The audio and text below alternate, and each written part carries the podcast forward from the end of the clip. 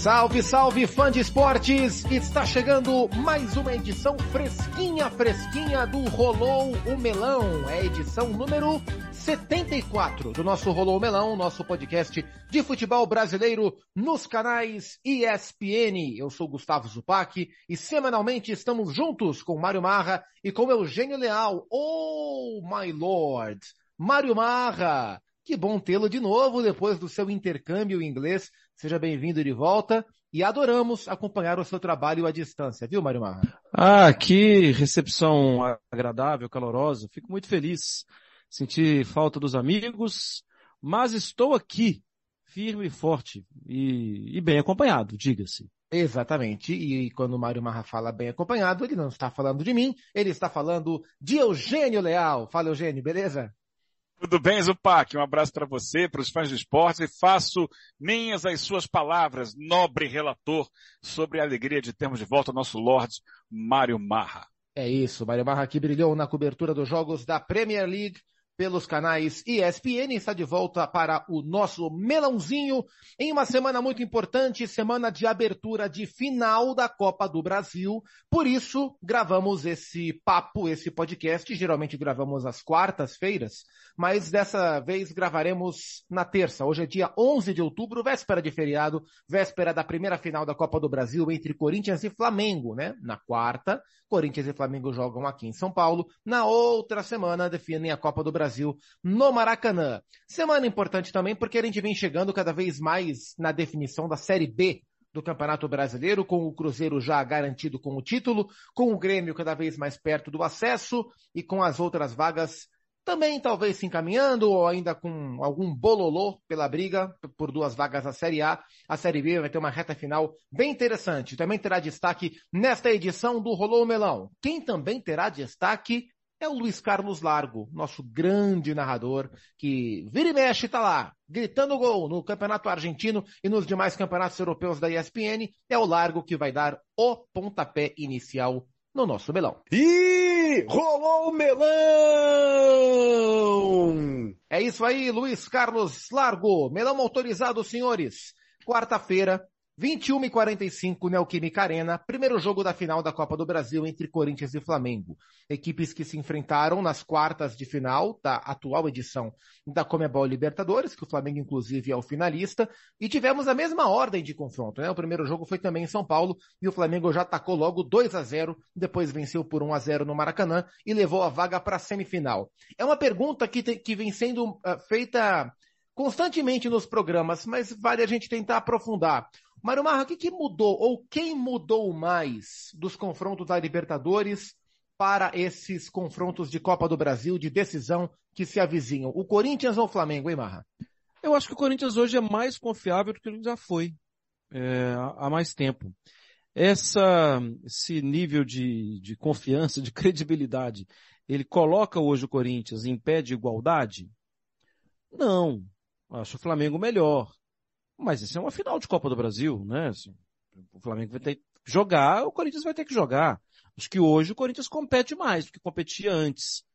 Fausto Vera, entra, Fausto Vera entra muito bem no time, Duqueiroz amadurece, o time é melhor na defesa, o time tem Renato Augusto mais vezes bem.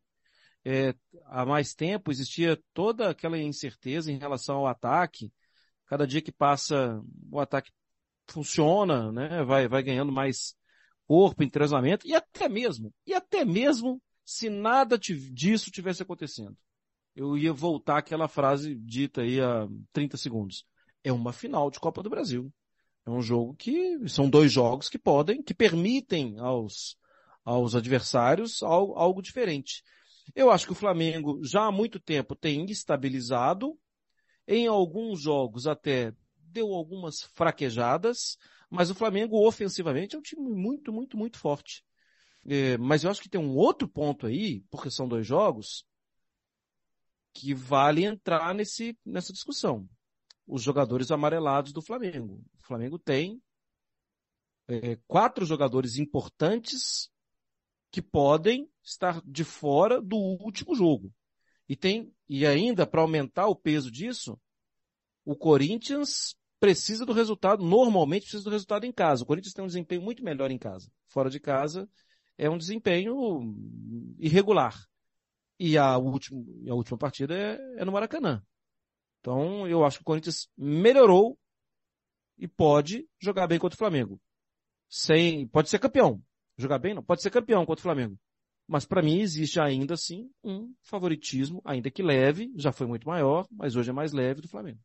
O, o Eugênio, é, o, o Marra toca no ponto, em vários pontos, né? Mas eu vou puxar esse fiozinho da questão do mando, né? Porque a gente até falou sobre isso eu e você na semana passada, a gente estava falando, você trazendo até números sobre a diferença de rendimento da, das equipes no Campeonato Brasileiro dentro e fora de casa, né? O Palmeiras, por exemplo, ele é tão bom dentro quanto fora, por isso que ele vai ser o campeão. É, uhum. O Curitiba é muito ruim fora de casa, o Botafogo é muito bom fora de casa, o Corinthians entra... Provou isso, né? É, pô, tem provado demais, né? É, o Corinthians é, se assumiu naquela turma de que, ó, na minha casa sou muito forte. Fora de casa, eu tenho vencido pouco. É, partindo desse princípio, você acha que a chance do Corinthians ser campeão passa exclusivamente pelo jogo desta quarta-feira em São Paulo?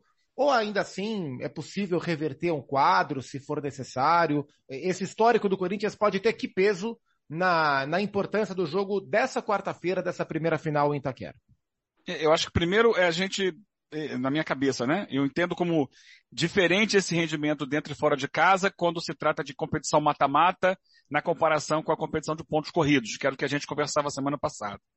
Porque é um tipo de jogo diferente, né? É uma concentração diferente, é uma estratégia diferente. Então, é, eu acho que para esses dois jogos de final de Copa do Brasil, é, isso fica um pouco minimizado.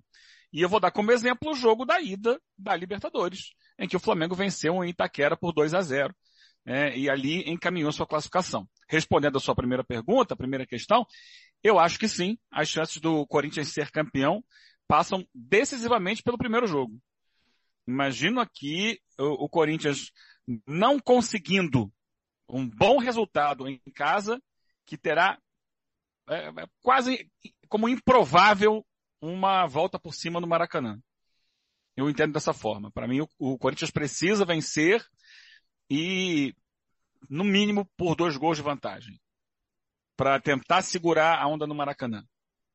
É, e aí sim vai poder trabalhar no Maracanã dentro de uma outra perspectiva.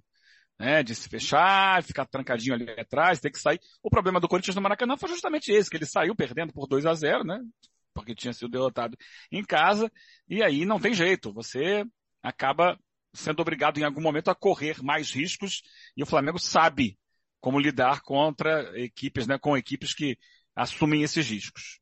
Então eu vejo assim o Corinthians como, é claro, ah, empatou em Itaquera, leva lá pro, pro Rio, um empate para tentar arrumar, segurar esse, amarrar esse jogo até o final, levar para os pênaltis uma decisão, pode até ser, né? Que a história de levar a luta pro pro, pro tatame, né? Ao invés de ficar em pé, vai no agarra ali no tatame para ver se trava a, a, o, o, golpe do adversário. Isso pode ser, mas é, é mais difícil de dar certo. Entendeu? É, é uma, é uma opção mais arriscada, dado que, sim, é, apesar da, do que a gente percebe de evolução do Corinthians, ainda é um time inferior ao do Flamengo. Sim, é, também acho que é inferior. Acho o crescimento do Corinthians interessante é, especialmente no setor de meio campo e no setor ofensivo. É, defensivamente o Corinthians se mantém estável, com, com o Balbuena muito mais entrosado, né? Ele, o Fausto Vera e o Yuri haviam acabado de chegar nos Jogos da Libertadores, mas para mim a grande diferença né, tá no meio campo com a, o encaixe do Fausto Vera, para mim uma, uma grata surpresa.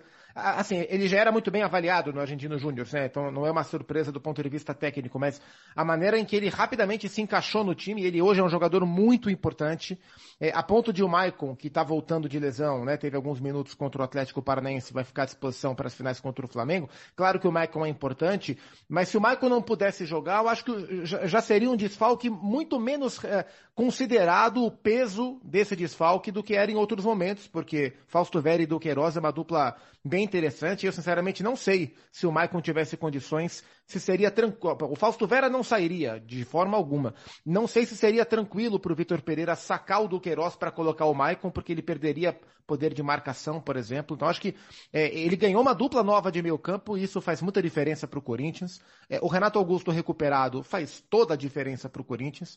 E é e outro ponto crucial do jogo da Libertadores para cá é, é, não só o encaixe do Yuri Alberto, que para mim é um centroavante de altíssimo nível, é, mas pasmem, né? A saída do William fez um bem para o Corinthians, né? Porque o William não estava bem, o Roger Guedes não estava bem, e o Roger Guedes ele assume uma posição, não só a, a, camisa número 10, né, que era do William, mas ele assume uma condição de protagonista que ele estava com dificuldade de exercer com o William ali, e que o William também não conseguia exercer, porque teve uma passagem ruim, ruim pelo Corinthians, né? Então acho que o Corinthians cresceu muito do meio para frente. Acho que outro ponto importante para o Vitor Pereira é que as lesões elas cessaram praticamente. O Corinthians tinha muita lesão muscular, né? O Maicon tá voltando agora de uma fratura no dedinho do pé. É, mas o Corinthians tinha muitas lesões musculares naquela época, talvez por uma dificuldade de adaptação ou uma, uma demora para assimilar os métodos de treinamento, de preparação física, de intensidade do Vitor Pereira, somado ao perfil de, do elenco do Corinthians, né, um perfil desequilibrado. Então o Corinthians tinha muita lesão muscular. Era o Fagner, era o Renato Augusto, era o William que tinha lesão muscular. O Maicon teve uma primeira lesão muscular, voltou um pouco antes dos jogos contra o Flamengo. Então era o time que sofria muito. Agora o time sofre bem menos com lesões. O Vitor Pereira consegue repetir muito mais a equipe e a gente vê um padrão. Não acho que ainda seja, não acho que já seja o Corinthians que o Vitor Pereira idealizava quando ele chegou. Ah, vou, quero fazer um time com essas características. Ainda não acho que seja o caso mas é muito mais próximo daquilo que ele idealizava do que a, a, a, temporada de sobrevivência que o Corinthians fez até ser eliminado pelo, pelo Flamengo na Libertadores. Foi competente na temporada de sobrevivência, mas era outra, outro perfil, né? E agora o Corinthians, na minha visão, chega mais pronto. É, Eugênio, o Marra falou sobre Flamengo estabilizado. Você acha que o Flamengo do Dorival, ele chegou próximo ao seu teto, ele continua crescendo, ou ele ainda tem margem para crescimento? Essa é uma boa questão. É... Eu acho que tem margem para crescimento, mas não imediato. Eu não vejo esse time até o final do ano indo muito além do que já fez. E olha, já fez muito, né? o rendimento já é muito bom. Mas eu não vejo é, perspectiva de o, o Dorival buscar algo de novo nessa reta final. Por mais que isso pareça interessante, já que você vai decidir dois títulos, e é importante muitas vezes quando você decide títulos surpreender o adversário. Não acho que essa seja a, a vontade ou a percepção do Dorival agora. É de reforçar o que ele já tem e entrar com o que já está definido de Flamengo no, no, nas melhores condições possíveis para o time reeditar atuações que já teve na temporada. Eu, eu acho que é, o time pode pensar em evoluir para o ano seguinte. O Flamengo tem os seus problemas, tem as suas dificuldades em alguns aspectos. É claro que continua sendo um time muito forte, mas, por exemplo, né, o tal do problema na lateral direita é um calcanhar de Aquiles ali do time. Né? Eu acho que, por exemplo, o Flamengo precisa construir situações de ataque, abrindo um pouco mais as defesas adversárias, quando elas bloqueiam a faixa central de campo, que é o caminho preferencial do Flamengo. O Flamengo cria muito bem por dentro, com a aproximação ali de Gabigol, Arrascaeta, Everton Ribeiro, Pedro. Aquela faixa central ali é muito forte, a chegada do João Gomes, às vezes até do próprio Thiago Maia, ou do Vidal quando ele está em campo. Mas ele alarga pouco o campo, né? Dá a, a chamada amplitude, né? ele não dá tanta amplitude. Porque o próprio Rodinei, quando ataca, ele nem sempre vai ao fundo, Muitas vezes ele faz a diagonal mesmo, e pela esquerda é muito raro, especialmente quando o, o lateral esquerdo é o Felipe Luiz, é muito rara a, a aparição dele ali como um jogador de lado de campo que, que busque é, forçar a defesa adversária a esgarçar o seu posicionamento. O que às vezes é muito importante, pode ser muito importante para um, um jogo em que o tempo vai passando, que é, a faixa central de campo está bloqueada, a bola não entra, e você precisa é, gerar espaço. E eu acho que faltou ao Flamengo isso. Mas não vejo nesse momento um trabalho sendo feito nesse sentido. Acho que o Flamengo vai continuar tra tentando trabalhar bem a, a, bola parada, que é uma arma da equipe, uma das armas, mas principalmente a construção com jogadores muito habilidosos que tem por dentro, com infiltração, com às vezes o chute de fora da área do Arrascaeta, às vezes buscando a bola aérea para o Pedro. mas sem usar a amplitude que o Flamengo já teve em algum outro momento. Até quando joga o time reserva, né? Pelo fato dos dois homens de lado é, terem como característica é, jogar com o pé trocado, então o Cebolinha traz a bola para dentro, o Marinho do outro lado traz a bola para dentro também, e o Flamengo usa pouco esse fundo de campo, que eu considero algo importante para se abrir defesas muito fechadas, como o Flamengo deve encontrar agora nos jogos finais. Mas imagino que se o Dorival pensar nisso, ele vai pensar para o ano que vem, não é para agora não. É, e é, essa questão da amplitude é bem interessante. Eu estava acompanhando atentamente o jogo do Flamengo a duas rodadas, a duas rodadas contra o Inter pelo Campeonato Brasileiro. Foi uma é, questão. E o, é, e o Flamengo estava construindo muito por dentro, porque é o seu jogo, e o Inter estava preparado para bloquear ali por dentro, com o Lisieiro e o Edenilson ali, e o Alan Patrick ajudando, fechando muito espaço.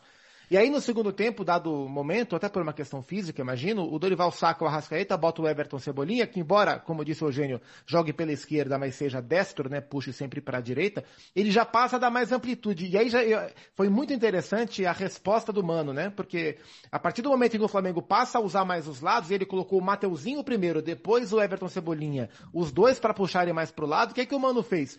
Ou, bom, o Mano pensou, eu vou ter que abrir a minha linha defensiva para acompanhar esses jogadores. Se eu Mais mantiver um uma linha com quatro, eu vou abrir espaço, os caras vão infiltrar. É então, você foi com Cebolinha, eu vou com mais um zagueiro, né? Então foi uma resposta interessante do, do, do Mano Menezes. Perfeito, perfeito, é isso. Ô, ô Mário, e aí, o que tem se comentado nos bastidores do Corinthians, né? É, os setoristas, o que a gente tem ouvido nos últimos dias, é que justamente por essa maneira do Flamengo jogar, mais centralizada, menos ampla, é, pode ter uma surpresa na escalação, que seria a entrada do Ramiro no lugar do ponta que joga pela direita. Ora é o Mosquito, ultimamente o Watson tem jogado bastante com o time principal também. E o Ramiro, que jogou né, aberto pela direita no Grêmio, mas ele é um jogador que, que, que compete mais, que fecha mais meio, muda, mudaria um pouco característica.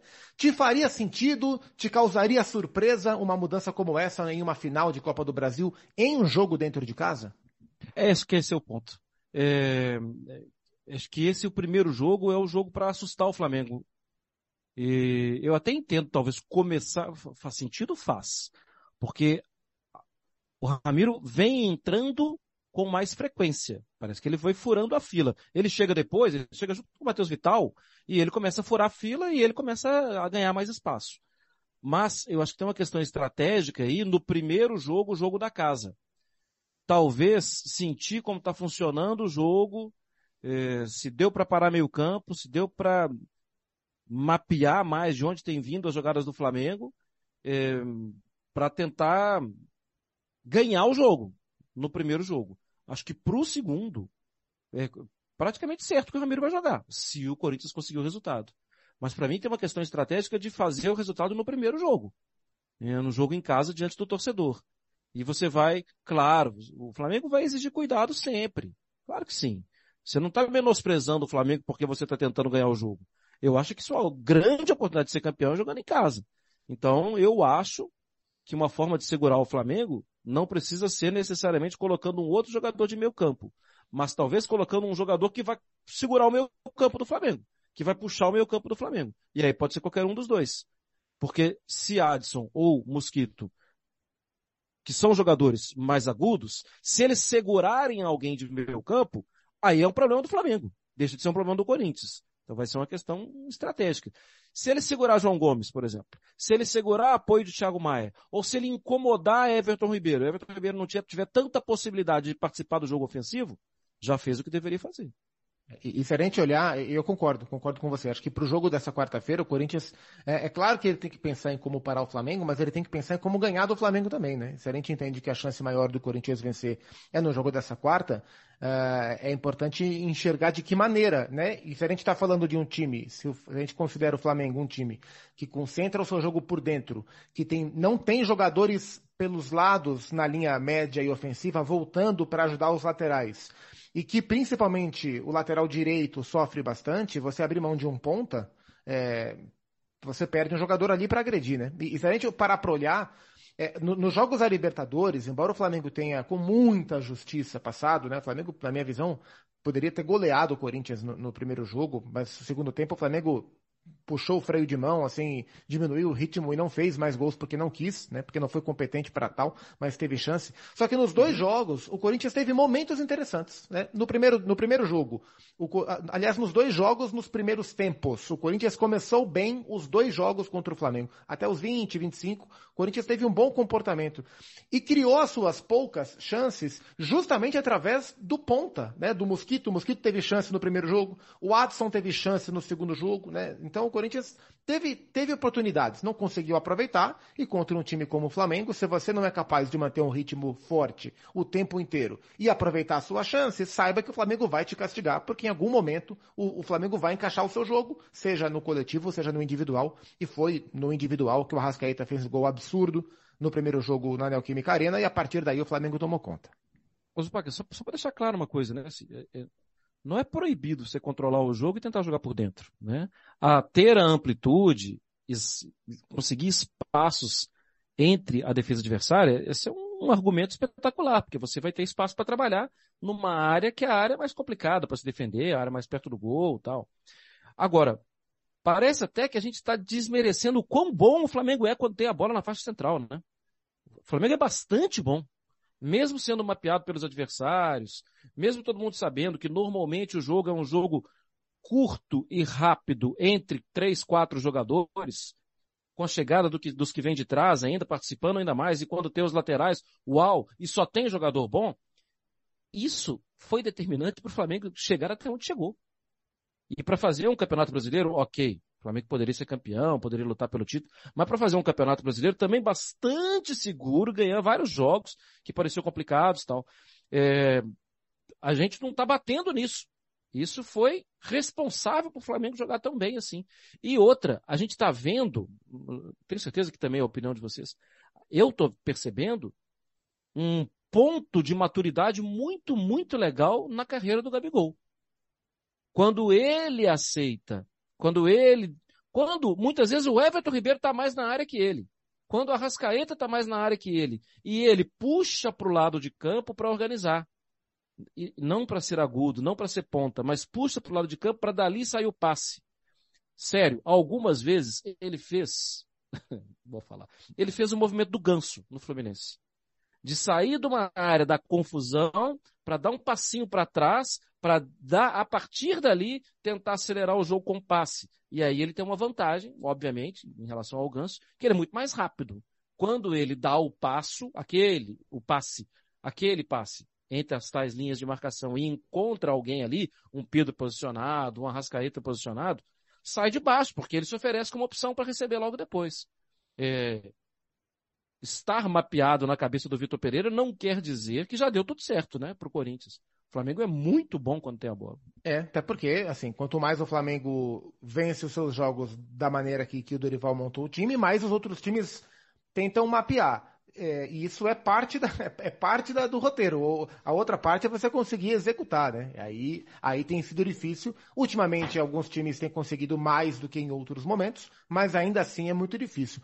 O Eugênio, é, essa decisão de Copa do Brasil, ela tem peso diferente para as duas equipes? Assim, é, é, uma, é uma decisão de Copa do Brasil que tem o potencial de mudar o olhar sobre a temporada do Corinthians e não do Flamengo? Ou você acha que muda o olhar sobre a temporada de ambos?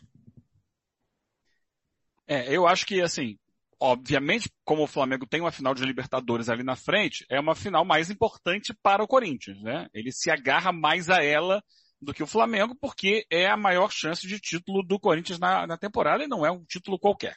É um título importante.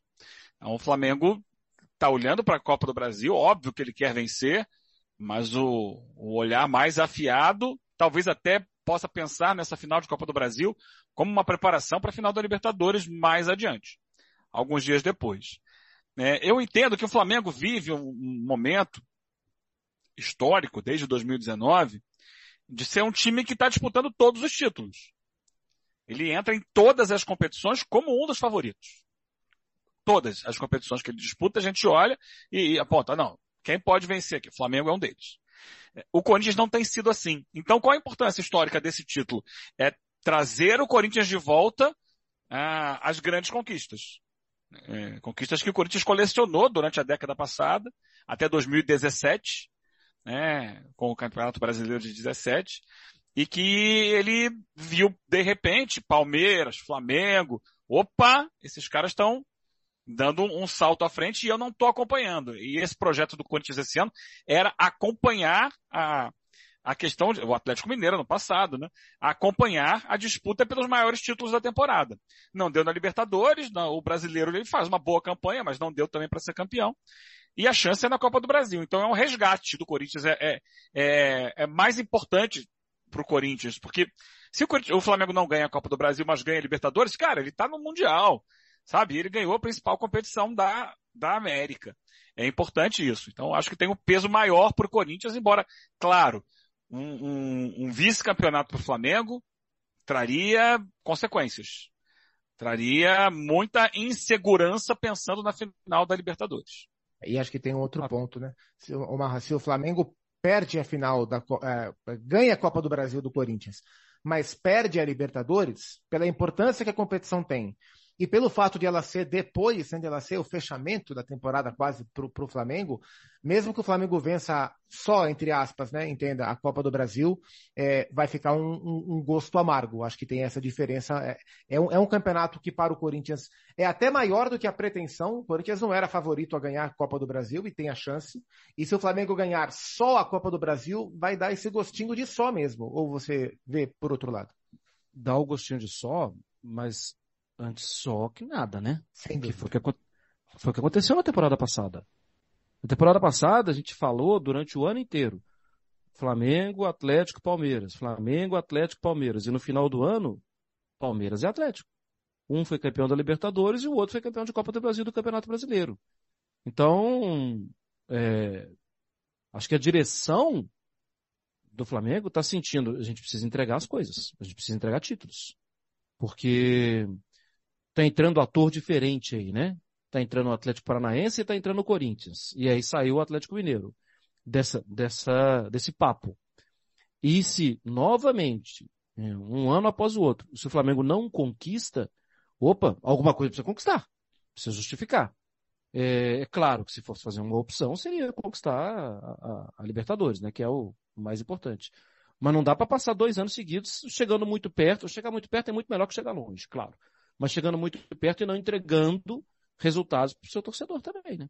É, e, e, essa, e esse, esse super Flamengo, vamos chamar assim, é um super Flamengo que já ganhou o Campeonato Brasileiro, já ganhou Copa Libertadores, já ganhou o Campeonato Estadual, não ganhou a Copa do Brasil, né? Então é um título que esse momento histórico do Flamengo não viveu ainda. Então também é importante. Corinthians e Flamengo, então, nesta quarta-feira, começam a decidir a Copa do Brasil e na outra quarta, no dia 19, lá no Maracanã, o jogo da volta, serão dois duelos espetaculares. É a primeira grande final de um campeonato mesmo, de um torneio entre Corinthians e Flamengo, entre os dois mais populares times do país. Já decidiram a Supercopa do Brasil de 91, mas a Supercopa é um torneio de dois times só, né? Então agora é uma final de verdade entre Corinthians e Flamengo, que já decidiram a Copa São Paulo de Juniores, mas aí é outra conversa. Falando em decisão, meus amigos, faltam 12 pontos a serem jogados na Série B do Campeonato Brasileiro, 34 rodadas já foram disputadas. Falta a 35, a 36, a 37 e a 38. Cruzeiro 72 já foi. Grêmio 57 está pertinho de ir. O Bahia com 56, o Vasco com 55. Esse é o G4. Aí tem Esporte 52, Ituano 51, Sampaio Correia 49, Criciúma 49 e Londrina 47. O Eugênio, semana passada você ainda olhava até o nono colocado. O seu sarrafo uhum. subiu ou, ou, você olha para nove ainda? Não, não, não olho mais para nove não. Acho que embolou ali em cima, né? E, agora faltam só quatro rodadas, né? Então é, a coisa aperta muito, né? Eu acho que vai ser uma pressão imensa. E eu acho também que o Grêmio tá perto, mas ainda não tá classificado. E o Bahia corre riscos. Né? A gente olhava muito assim, ah não, o Grêmio e Bahia estão dentro, o Vasco é que corre risco ali. Né? Eu acho que a gente vai ter uma briga até o Ituano. Até o sexto colocado a essa altura, pelos resultados das últimas rodadas. E vejo o, o Recife como o maior ameaçador de Vasco e Bahia a essa altura, porque o esporte vem com uma sequência de quatro vitórias nos últimos cinco jogos. É para parar e olhar enquanto o Bahia venceu apenas um dos últimos seis jogos, que foi por, por acaso o último, mas venceu apenas um. E está só um pontinho à frente do Vasco. O Grêmio está só um ponto à frente do Bahia, mas o Grêmio tem uma tabela mais tranquila. Isso pesa muito, tá? Eu estava olhando aqui também um, as estatísticas é, dos adversários desses times que estão na frente. Por exemplo, o Cruzeiro não conta, tá? O Cruzeiro já, já é campeão. O Grêmio tem o Bahia, olha só, é um jogo de tudo ou nada. Se o Bahia perde esse jogo, o Vasco já pode ultrapassá-lo. Mas o Grêmio depois tem Náutico, Tombense e Brusque. Eu acho que são adversários tecnicamente mais fracos. Né? O Bahia, depois do Grêmio, pega o Vila Nova. É importante dizer que Vila Nova é o time com maior pontuação nesse recorte das últimas seis rodadas do campeonato. Tem 14 pontos. Não só o Vila Nova. Né? O Vila Nova tem esses 14 pontos, né? e, com, junto com outros dois times. E, e, aí ele pega depois o Guarani, que também vem com, com uma boa campanha no, na, nas últimas rodadas, e o CRB. Eu acho que na última rodada talvez seja mais fácil para o Bahia. Mas olha só, Grêmio, Vila Nova e Guarani serão três adversários dificílimos para o Bahia nessa reta final de quatro rodadas que restam e ele tem apenas um ponto de vantagem. É, é, é difícil. O Vasco tem a final com o Sport Recife e depois uma última final na rodada né, derradeira contra o Ituano. Entre eles tem dois jogos em casa com o Cristian e Sampaio Correia, que são times que é, têm crescido, estão ali ainda numa faixa de sonho com classificação, mas eu acho que é, o Vasco jogando em casa tem condições de vencer esses dois jogos. Então, é, Vamos contar com seis pontos aí pro Vasco. Enquanto o esporte, gente, além do Vasco, tem o Londrina que ficou, o Operário que ficou lá para trás e fecha com Vila Nova. Eu acho que o esporte, o Ituano, eles é, têm chance de buscar alguma coisa aí nessa reta final de campeonato, mais o esporte. Esporte que venceu o Cruzeiro na última rodada com o gol do Wagner Love, Mário Marra. E o Ituano que tinha empatado com o Cruzeiro. Eu quero chamar a atenção o Eugênio destacou os resultados recentes do, do esporte. O esporte parou de empatar. Era um time que mais empatava no campeonato. Parou de empatar. Nos últimos 10 jogos foram seis vitórias e quatro derrotas, eu sei. A derrota não é boa para ninguém, mas o esporte, isso está querendo dizer alguma coisa. Esse time vai para cima. Está perdendo o jogo, ele vai tentar. Ah, mas não deu certo. Então perdeu o jogo. Ah, perdeu, azar.